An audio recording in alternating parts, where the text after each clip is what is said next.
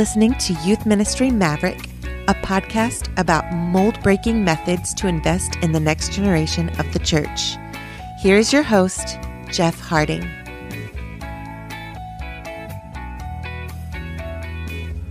Hello, everybody. This is Jeff. Welcome back to Youth Ministry Maverick. You're listening to episode 35 Connecting with Parents, Part 1. As I mentioned last week, uh, this will be a three part series before our big Enneagram project begins uh, the first Tuesday of February. Uh, but when we connect with parents as youth workers, as youth pastors, I think the first key aspect to hone in on is the idea of leveraging influence. When we look back uh, at people who have influenced our lives in a positive way, I think we inevitably find school teachers on that list. Most of us had at least one favorite teacher growing up, right?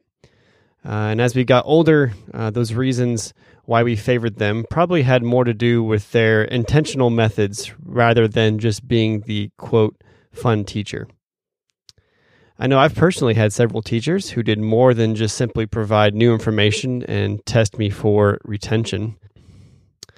Uh, their individual passions shined through uh, those routine lesson plans, uh, and I think it allowed me to see the diversity and beauty of people who spend their lives investing in others. Teachers certainly do that, and it made me appreciate the process of exploring things like literature, history, nature, um, all while being patient with young minds that were curious and relentless with questions. Uh, there was one teacher in particular who I think had a profound impact on me, uh, as she showed me the elements of story and how they engulf our lives. So we would read and discuss uh, classic works like The Great Gatsby, To Kill a Mockingbird, The Scarlet Letter. Uh, and we got to see our teacher light up whenever she would ask us to link concepts in the book to real world problems and perspectives.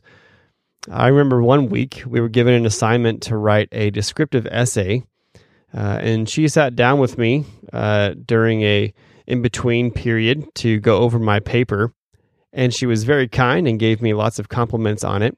And she asked me why I wrote it. Uh, my essay was about the love we see in the world and how it often falls short of the love we were designed for. And I actually opened my paper with an excerpt from 1 Corinthians 13. Now, keep in mind, this was a public high school. Uh, I told my teacher about how my faith was growing with new opportunities and my plan to go into vocational ministry. She was thrilled, uh, and the few times I saw her long after I finished her class, she would always ask me about how my ministry plans were going. Uh, in fact, when I was an education major in college, I went back to her classroom to observe and get some hours for that. And she still uh, kept asking me about, hey, I, are you on track to still be in youth ministry? And I said, yes, I am. Uh, I will never forget her investment, uh, and it definitely made a positive impact on me in high school.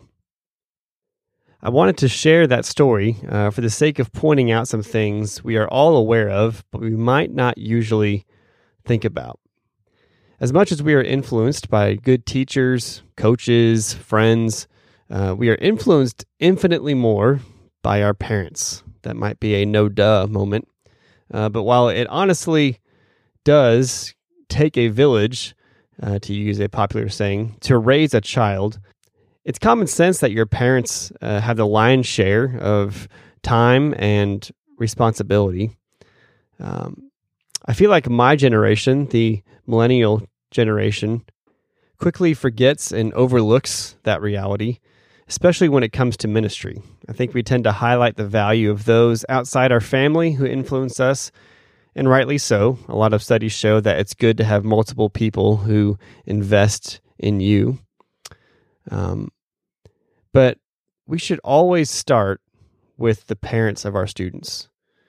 Uh, the conversations and lessons I experienced with my high school teacher that I described earlier were great Uh, I've had a thousand conversations with my parents that were just as meaningful.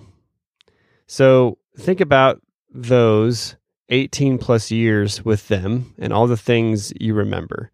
For every moment or experience you remember, there are probably at least 20 more that you don't. Uh, parents guide, encourage, discipline, provide you with glorious memories, and set you up for future opportunities. They are also your biggest advocates. Their influence really is immeasurable. Um, so, even with the flashiest tools and the most innovative methods of ministry, um, those of us who invest in the next generation can't compete with parents, and we should not try. Uh, every May, I sit down with my parents and the students who are about to enter the youth ministry. I give the parents a resource notebook uh, containing some important things about that summer, uh, what's going to happen as the students transition into the youth ministry, uh, and something that I've mentioned on this podcast a few times. Um, but the first thing I start with is that my number one job priority is to help them. Uh, yes, my main job overall is to minister to their students, but I tell them that my number one job priority, the very top of my job description, uh, and I kind of moved it there. It was on there for sure, but I take it as the top one, is to help parents. Um, you know, depending on how many years uh, your students are in your ministry, if you started at sixth grade, seventh grade, um, hours wise, um, they're going to spend around five months uh, in those years in youth ministry if they come to every single event that you have, every camp, every mission trip, every Sunday, Sunday night, Wednesday night, all of that. So obviously, we simply cannot substitute uh, for parents who have spent such huge amounts of time raising, teaching, and molding these students. Uh, but we should certainly help them. Uh, there will always be exceptions to this, of course. Uh, at some point, you will have students whose parents will never darken the door of a church or bother to exert any effort in discussing spiritual things with their kids. But for the most part, uh, I think our ministries have parents who are willing uh, and able to do that.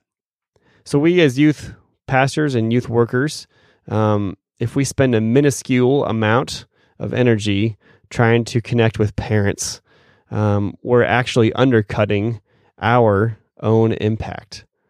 And that brings me to the final point of this episode. We are not responsible to lead the spiritual development of the students in our ministry, their parents are. Throughout the Old and New Testament, um, you can't escape the stories, references, and commands that pertain to the power and responsibility of parents. Uh, Deuteronomy 6 is probably the most popular passage. Paul's letters to Ephesus and Colossae contain some of the more well known references as well. And of course, the classic reference in Psalm 22 train up a child in the way he should go. Over the last several years, uh, we have organizations like Orange, uh, Youth Specialties, Download Youth Ministry, uh, they have all helped provide templates and resources for the vital perspective of empowering and equipping parents.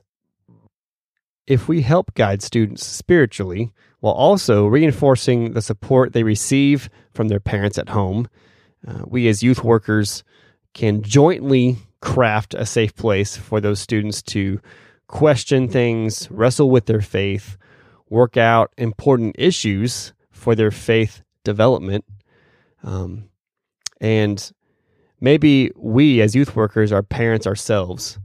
And so we have to think as parents, would we be comfortable letting someone else be the primary voice and source of conversation for important life issues? I think we might joke and sarcastically affirm that. Um, but no, uh, in truth, we cherish those conversations with our kids and it's our job to have those conversations in important times of molding and guiding them. Uh, so, If you're a parent listening, please let youth workers and pastors help and equip you and ask them when they are slow to provide those resources. And for those of us who are youth workers, uh, please, please remember to encourage your parents in their role as the primary spiritual leaders of their kids. Well, that does it for today's episode. Uh, next week, I'll have part two of our Connecting with Parents series. And in that episode, I will lay out some practical ways that we can connect with parents. And I'm sure many of you are already doing that um, with several methods. Uh, and if you are connecting with parents, I'd love to hear from you. Uh, what kind of resources and methods do you use to communicate and connect with parents? And I'd be happy to maybe highlight some of those depending on who uses them and uh, for what capacity um, you use them for. And so, uh, as we wrap up this episode, I'd love to leave you with these questions uh, How many parents do you know in your ministry? And on a scale of 1 to 10, how well would you say that you are connecting with them? If you haven't already, uh, please like and subscribe to this podcast wherever you are listening to it. And I encourage you to share this episode um, with fellow youth workers and ministers who are uh, probably looking for better ways all the time to connect with parents because it's easier to focus on the students because uh, they're students, they're adolescents, right? We got into youth ministry to hang out with them, and it's not always appealing to hang out with uh, adults. And so, how can we connect with them well? I would also really appreciate if you could go give us a great review on Apple Podcasts. Um, that is the most popular podcast platform, and having great reviews on there will boost our visibility and allow others to hopefully benefit from this podcast. Thanks so much for listening, and until next week, adios.